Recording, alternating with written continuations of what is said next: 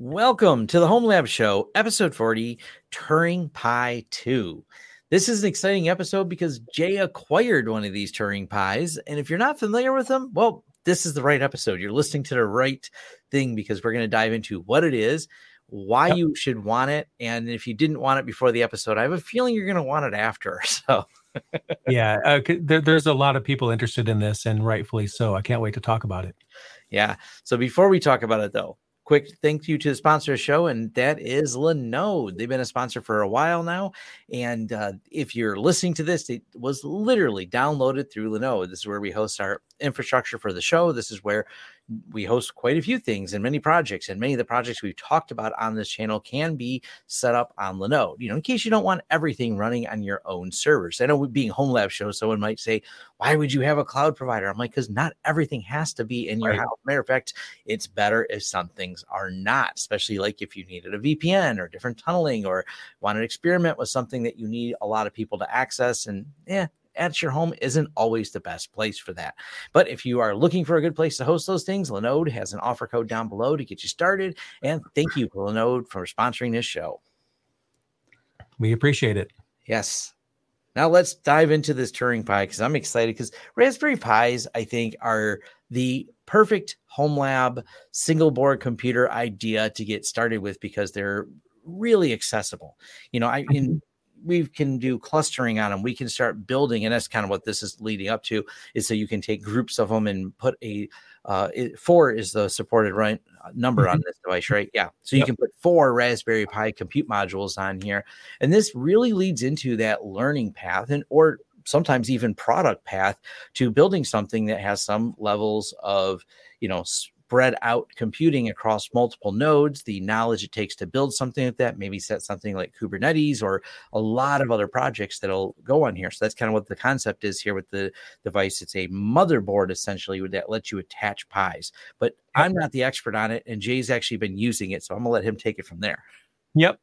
So quick disclaimer, I'm about halfway through the review process right now. I think the video will come out next week, most likely. As an aside, I haven't had any videos this week because I've been so dedicated to this thing. I've been kind of fascinated with it, but everything will return back to normal next week. So we've talked in the past about using Raspberry Pis as servers. Obviously, you can't set up this massive video rendering rig with a Raspberry Pi, or maybe you could if you had enough of them and you figured out the clustering side. But there's a use case for Raspberry Pi, and then there's some things that just don't work. So when we talk about Raspberry Pis in general, we're talking about the single board computer, has all the ports on there that you need, and you just plug a monitor in, or you don't. It's a server. You don't need to do that. At least a network cable and a power cable or some kind of power over Ethernet hat. I don't think I need to go into too much detail about the Raspberry Pi because I think it's safe to say the majority, if not everyone in the audience, knows what that is. Yes. But they probably don't. I would say maybe 50-50. I don't know what the divide might be about the compute modules. I think they're kind of confusing. And when you look at a compute module, I mean, when I first looked at one, I'm like, what do I do with that exactly? There's no power port. There's no Ethernet port. There's no SD card slot. In fact, there's nothing other than RAM and CPU. So how would I use it? And that's kind of the confusing part because compute modules, the barrier to entry is not as easy as Raspberry Pi. Raspberry Pi has everything you need. And the compute module has, well, actually nothing. It has just the CPU, the memory, because what it's for is for people to, you know, insert into another board. And that's how you make a product with it or work on a project. And there's boards you could buy that have all the ports on there and has one slot. You just plug in your compute module to it and you have a reference Raspberry Pi to develop on. But that's not really all that cool because if you're going to go through the trouble of buying a board that has one slot and slot a compute module into it, considering it has the same processor as a Raspberry Pi anyway, just buy a Raspberry Pi. They're like, you know, starting at $30 or whatever. I forget what they are. But the Turing Pi kind of makes this make sense because not everyone is trying to build a IoT device and a custom chassis with an assembly line and, you know, all that stuff just to put a product out there. That's one thing about the compute module. It's skinny. It fits in anything. However, for us, we don't care yet. Nothing I've said is really all that exciting. You know, okay, I'll just go back to using the Raspberry Pi. But the Turing Pi 2 really makes this awesome. Like it makes you care about compute modules because you could buy a series of Raspberry Pis like we've done. You built me that 3D printed rack that you just slot them all into. There's nothing wrong with that. And that's so cool. And I'm not saying, excuse me, I'm not saying that this is like the only way to do it. You have to use a Turing Pi 2, use whatever works. And if you could 3D print something and build your own rack, I mean, absolutely do that. But what's really cool about the Turing Pi 2 is that it is a mini ITX motherboard that's fully compatible. So if you have a mini ITX chassis, the same you'd buy for an x86 board, for example, you just put it in there, and then you slot your Raspberry Pi compute modules into it, and you plug in one power cable, because you can use a mini ITX compatible power supply, and one Ethernet cable. There's a built-in switch. So already you don't have to deal with cable management. And you have just one chassis that has your compute modules.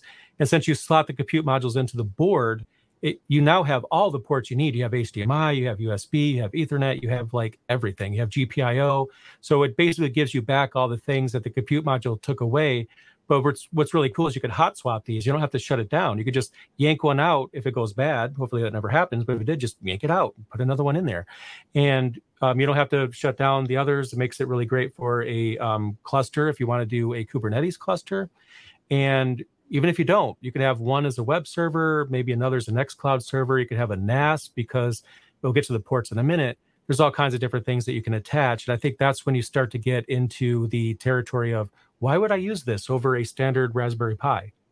I will touch on something, though. You'd mentioned, why have a compute module for just one device? I think the exception for that is something you probably have on the desk behind you, is one, they built some of those emulators that they built the Game Boy style one. Yep. I say Game Boy style because it's not just portable. It kind of looks like a Game Boy. And for those of you listening, Jay's got it in his hand, of course. And I thought that was a cool use case for those Raspberry Pi compute modules. So you, as a product manufacturer, were able to, the product manufacturer built the device, built it for playing the retro games, made it ideal, and then said, hey, I'm not going to deal with the compute module. I'm just going to put an edge connector in there that will allow to accept these. Back over to the Turing Pi, though, I think it's really not novel. And I did not know until you said that they were hot swappable. That's actually even more interesting to me. It is. Yeah, that's really cool. And the mini ITX form factor is really popular. This is one nice thing, instead of having to, and don't get me wrong, it's fun trying to build custom cases, 3D print something, but it's also nice to go, I know there's a plethora of available mini ITX form factor cases. I can find one that fits what I'm looking to do. Slap this in there with four compute modules. And now in a small, low wattage configuration, I'm able to start doing my learning, because obviously these have a nice connected backplane between them to be able to talk at a reasonable speed, I'm assuming, right? 12 gigabits per second backplane. Wow. That's pretty good. Yeah, that's really good. That's a great backplane for a low-powered compute system for your learning needs. 12 gigabit backplane, we're good. So... you know, obviously, this is the Turing Pi 2, which implies that this is a sequel. This is part two. And, you know, let's be honest, some sequels really aren't that good. I mean, we can get into the Star Wars movies, but I won't. But anyway, I did review the Turing Pi 1. I think it was in 2020, and it was really cool. It's very similar. It doesn't have as many features as this new one has, but it has, I thought it was like 100 megahertz bus or some weird, I forgot what the limitation was, which meant that the compute modules were decent. The compute module 3, which is what that used, it had lower specs. It was decent, but it was even lowered further by the bus, which means that there's a lot of bottlenecks, which, depending on what you're using it for, just like a local web server is fine. But if you're getting into the high I.O., then you're going to have some problems with the Turing Pi 1. Depends on what you want to use it for. Now, the Turing Pi 2 comes along and just knocks the first one out of the water, because it has the 12 gigabit per second backplane. And even when I'm transferring from TrueNAS to a compute module, I was getting like nearly 900 megabits a second or something like that. Or can't remember what the measurement was. With iPerf, I was just testing it out. And I'm still testing it now because the review is not done yet. I'm still working on it. But, you know, we have all the ports, but we also have SATA ports on here. So, and I'm not talking about, you know, with the Raspberry Pi, you know, hook up a hard drive via USB or something. I'm talking about actual SATA ports on the board that you could plug in an actual hard drive to. And you have two of those. You have two PCIe slots, or mini PCIe slots on the board as well. Of course, you have a header for the power supply. There's a fan header on there. You have the front panel connectors, which was missing from the first one, so which is kind of weird. You would put the first Turing Pi into an ATX board, but the power button wouldn't work because there's nowhere to hook it up. I'm sure some crafty probably could do that, but you have dead ports and a dead case. It just holds the board. That's it. That's all it did. But this one actually has connections for the front panel USB, the actual power button, the LEDs, the power supply, like I mentioned. You could actually hook up these things directly. The only thing I don't know yet, because mine's a pre-release version, is if they're going to include an IO shield or not. The first one didn't have one. I assume you could probably 3D print one, but I'm hoping when the final version comes out, they'll include that, because right now there's a big hole in the back of the case. But if that's the only problem that I run into, I could probably live with that, or just send you something to 3D print for me to take care of it if it comes to that. Yeah, it is strange you didn't ship it, but this is one of those things whenever you have a pre-production system, and sometimes there's a couple things that might not be there, that little backplate being among them. Yep. One of the things that won't be on the final version, from what I understand, is the DIP switches. So there's DIP switches on this board that I received. I read this document they sent me. They told me that those are going to be removed in the final version. It's just going to basically, the DIP switches are for flash mode. You can actually flash the individual compute modules from the board itself by toggling that, but there's going to be some kind of, I think it's going to auto sense, or if you maybe insert an SD card, it knows what you want to do. So it's going to take those away because they're just there for now. The front panel connectors don't work yet because they require a firmware update. So I wasn't able to really test that out yet. My understanding is the final version is supposed to enable that. It is just a firmware update. So even mine will have that too. And another funny thing is that the to get to the web console for the BIOS requires Internet Explorer, but they promise that the final version that people will buy will not require Internet Explorer. They'll have that fixed. You could use whatever browser you want. It's just for now. So there's a few little edge cases here with mine being pre-released, but other than those things, it's supposed to be the final idea. So I'm having a lot of fun with it. And I just love having all these ports and being able to hot swap compute modules. It even uses the NVIDIA Jetson as well. You could plug that in. You can mix or match those. You can have, three of one, one in the other, however you want to do it. And that's awesome. Just hot swap compute modules. I guess the only thing I could wish for here is that it had more than 4 slots, or they had an alternate version with like 8 slots, but maybe they will. This is just the first version of the Turing Pi 2. So who knows? That's one downside, is that if you have like regular Raspberry Pis, you could have a bunch. There's no limit. But when you have a designated number of slots, well, you have 4. So you could put 4 or less. You can have 1 if you want to upgrade later. But for a cluster, it's cool because you could have, like a controller node, and then you could have like your worker node, and then fill the other 2 slots as your home lab grows enough to where you actually need the other compute modules. And the compute modules that I have are the ones without eMMC storage. That's another benefit of the compute modules. You could buy them with eMMC built-in storage, which is really cool.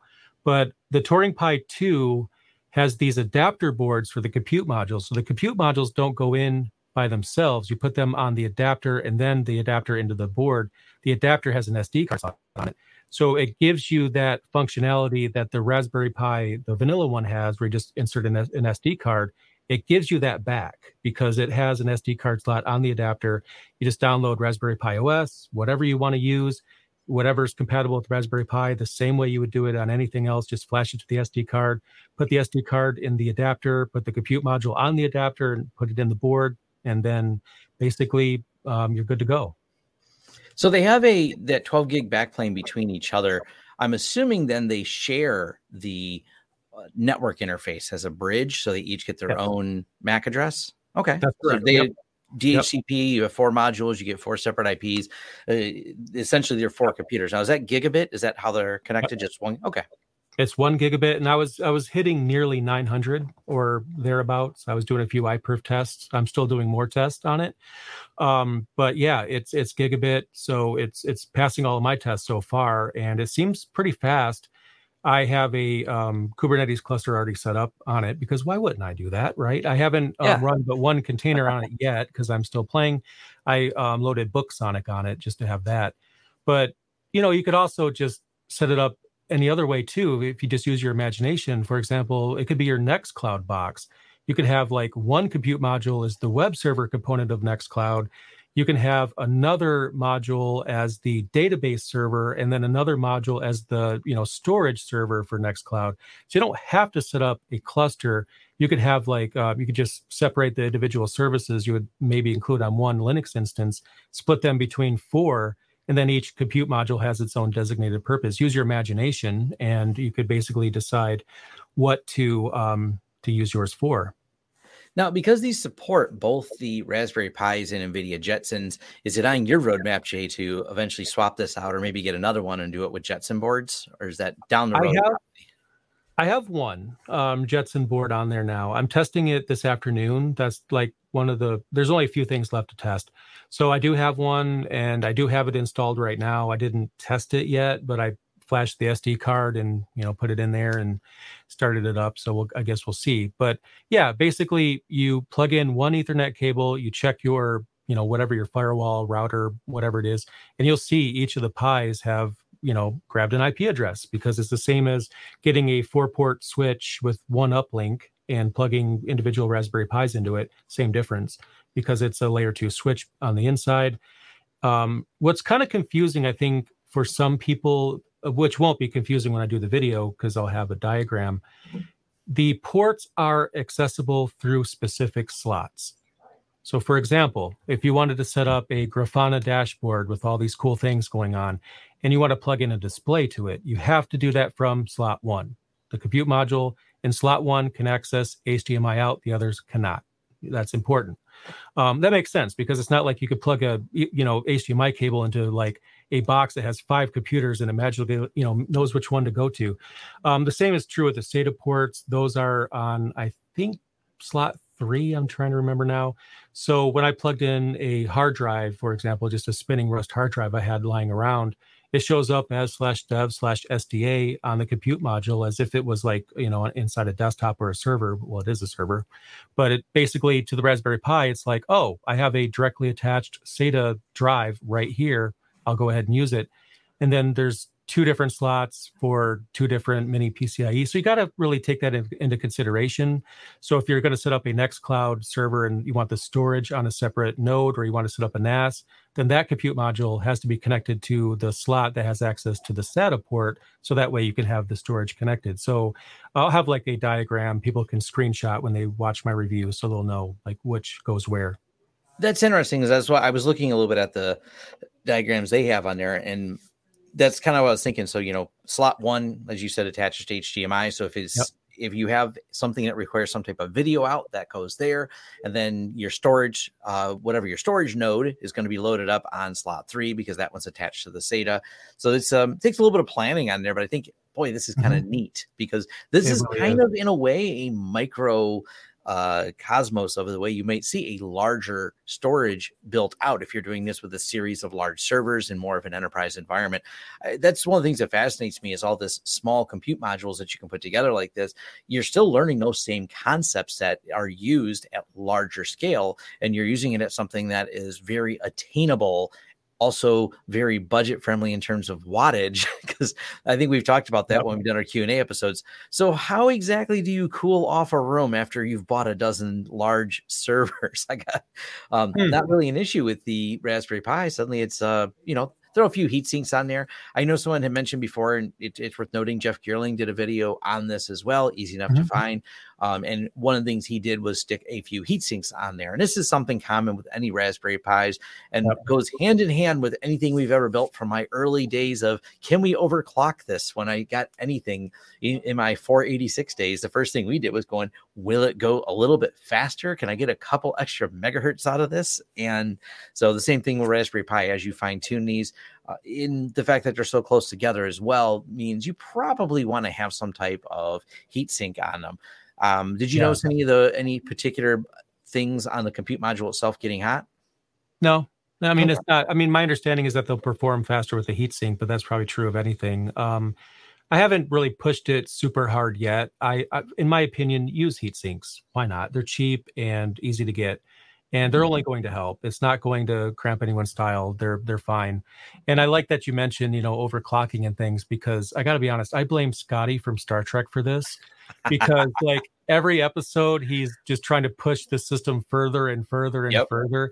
And we grow up watching Star Trek. So naturally, when we get into tech, we want to push it further and further and further. Just give it more power. And if you're going to do that, you need a heat sink for sure. If you're going to overclock, I mean, at that point, I consider it required to have a heat sink. It may not be, but it's just a good practice. Yeah, I mean, this is one of those things. I've seen someone mention it would be nice to have multiple network interfaces, but ideally the goal is when you're designing with this and what their use case is where you break apart a application to its components and then having each of those components run on a different compute module. Like Jay said, the web server running on one module, the storage component or maybe the database access on one, the file shares on the one in slot 3 that connects to the SATA. I think a lot more of a learning experience of how to structure things so they're compartmentalized. And the 12 gig backplane means the application will seamlessly on the back end, even though you've separated these as modules, they can talk to each other. So the MySQL queries and the file queries are all moving across this really fast backplane, but the presentation is all not really bottlenecked, but just presented through a 1 gig port. I don't think that's too big of a deal. Odd question. And I don't know if you tested this. I know you said about 900 coming out of the Raspberry Pi, but does that essentially 4-port switch on the inside allow for faster network transfers between them? Or is that part of the 12 gig? I haven't really finished testing the network speed yet because I need to configure the parameters a bit more. So that's pending, but so far, it's keeping up with me, but I'll just need to find out more about its local connectivity. And I want to underscore your point. You mentioned about, different, use cases for each of the compute modules. That's a lot more similar to enterprise IT, which I think is, one of the things you were mentioning, because I've worked at some companies. I don't know why they'll have like one server for all the things, it has like the web component, the database server, all in this one thing, which, we're not going to get into that, but a lot of companies out there, that's just how it works. When you get into a Linux admin job, you're going to have to work on things like, there's maintenance. So we have the web server, but then we have a backend database server. We don't want the backend database server to be accessible. That needs to be firewalled, but we do want the web server to be exposed. And if we do maintenance, we have to make sure that the database server starts first and then the web server starts. And we want to automate that, obviously, so we don't have to babysit anything. But these are real things that come up when you're working in the job, and you'll get a chance to kind of plan out a distribution of actual infrastructure, make one the database server, and so on. I mean, that's just the way to do it. I think that's one of the cool things about it. Yes, you could do that on a standard Raspberry Pi, of course. But, here we have the back plane, we have the built-in ports, and I think that's kind of the star of this, because it's giving you some of the features you would get from buying a secondhand PowerEdge Dell server, for example, but having the power usage of a Raspberry Pi, which is just minuscule. It's like equivalent of charging 4 or 3 or 4 cell phones, I think. I still have yet to put the kilowatt meter on it, but I did see Jeff did that on his video. So it doesn't use that much power at all. And, this office is hot enough, right? So adding anything. That is one of the challenges Jay does have. It is when me and him done videos together, you realize right away, okay, it's kind of warm in here. If it looks like I'm sweating in any of my videos, it's because he is. I am. And it hits 90 in here quick if I have the door shut. And I'm still working on that, so it's not a problem anymore. But at least the Raspberry Pis aren't going to be adding to that. Yeah, they're just really clever. And I've been a fan of them since the Raspberry Pi 1s, and I still have those laying around, even though I've moved around. I look through the little edge of my desk here and see a whole another box of them we bought because we have a couple more ideas that I got to get around to. That's actually one danger of Raspberry Pis, because they're inexpensive. You go, I can afford that. I'm going to order that. And there's might be just a little dust on those, because I did order them almost a month ago now, because I haven't got to that project yet. I must have 8 of them I'm not using that I forgot about, because I worked on a review for another one of those server chassis, and I bought 4 of them because I didn't want to stop using the ones I was already using. And then I'm like, the other day, I wish I had an extra Raspberry Pi. Open up the closet. Oh, yeah, I have like a bunch right there. Okay, I got to either give them away or find something to use them for. Yeah. Or is that even possible? Is it possible to have too many Raspberry Pis? Nah, just kind of build them together. And actually, here's a fun one. I see someone mentioned in the comments here that they discovered MinIO today. I've done videos on MinIO. It's actually on the back end of FreeNAS for S3 emulation. And that's what MinIO does. But it actually does more than that, because there's ways you can tie MinIO systems together and cluster things together. It's a good learning opportunity for how to do object storage. And I according to the person in the comments, I've never tried MinIO, but it wouldn't surprise me because it's Linux-based and FreeBSD and many other platforms that it would support the Raspberry Pis as well. I imagine this might be a fun learning opportunity to learn any object-based storage management where you want to have something shared between a few devices. These are all like just really solid learning opportunities. So when you get to the enterprise space, even if you have not set your hands on some of these enterprise class data center storage servers, you'll find the concepts are one of the things I think it's so important to learn, because those concepts, once you've built this, once you've understood the troubleshooting, understood where the bottlenecks are, building an application on it or running just a series of applications across several nodes, it clicks easier that, oh, by the way, this scales completely to from 4 modules to 4 filled racks at a data center. It's the same concept. Just we've swapped out with a lot more expensive stuff. Yep. And I do need to address the elephant in the room that, yes, Raspberry Pis are a little expensive right now, depending on where you're getting them from. They're kind of hard to find because, supply chain issues and all that. But normally they're pretty cheap. So if anyone's looking at this for the first time, oh, how much do these cost? Oh my gosh, it's not the normal price. So we'll just kind of pretend that's not the case and just kind of wait a little bit until they come down. I think I ordered mine just before things went real expensive on them. So I have a couple of them, and it was part of a project. Me and you both did videos for Raspberry Pis as KVMs, and I was looking to build one, the other project, because I think it was Tiny Pilot is the one we did, but we were going to cover the other project as well. But we have had trouble getting some of the parts that we needed. They were just out of stock that we were hoping to get. So I wish I bought like if I had the money, like a couple thousand Raspberry Pis and just sold them for retail price to the audience, just because they're hard to get. And I hate that. So it's just like, I wish if I had known, I'd like buy a bunch of them and just, give them away for the same price they go for normally. And I like to put them in the hands of all the Homelab people that follow us. I agree with you completely on that. I feel bad because it's like, there's probably a lot of people out there that want to work on a project. I mean, we can't even find a video card right now, let alone other things. And if you couldn't tell by the statement of me and Jay made, we're not great business people because we're not trying to offer you selling them for the market price right now. We're just trying to get more people into tech. So notice don't follow us for business advice in this show. Right. Notice I didn't say I'm going to sell them for $500 each. No, I want to sell them for $30 each or $40 each or whatever they go for, just because, it's just so amazing to work on a project because you could be super bored, but you get this idea. If I had a Raspberry Pi, I could set up a NAS. That'd be so cool, but I can't get one right now. So that's sad. Hopefully that gets moved over soon. Who knows? Maybe there'll be a Raspberry Pi 5. I'm sure there will be at some point. But the compute module 4s are so much better than 3s. Like, just to give you an idea, because you mentioned those game systems, none of mine have compute modules in them. They have, one of them has a Raspberry Pi 0, which was just updated. The Raspberry Pi 0 couldn't even handle Super Nintendo games, barely, but this new one does. And my other ones have the standard Raspberry Pi 4 in them. But when I would see a game system with the compute module 3 inside, I wouldn't buy it because I know for sure there's just a lot of things it's not going to be able to do because it's just so darn slow. The compute module 4, if that ever gets into these retro gaming systems, I'm buying it immediately because it's every bit as powerful as a Raspberry Pi 4. So it's definitely a huge step up from what we had before, to the point where Turing Pi 1 was a really good idea, not very practical in the long run because of the speed, but still usable. And this new one, it's just fine. Like I have no speed complaints at all. I haven't seen any bottlenecks. So I think the Turing Pi 2 is like the way to go if you have access to one.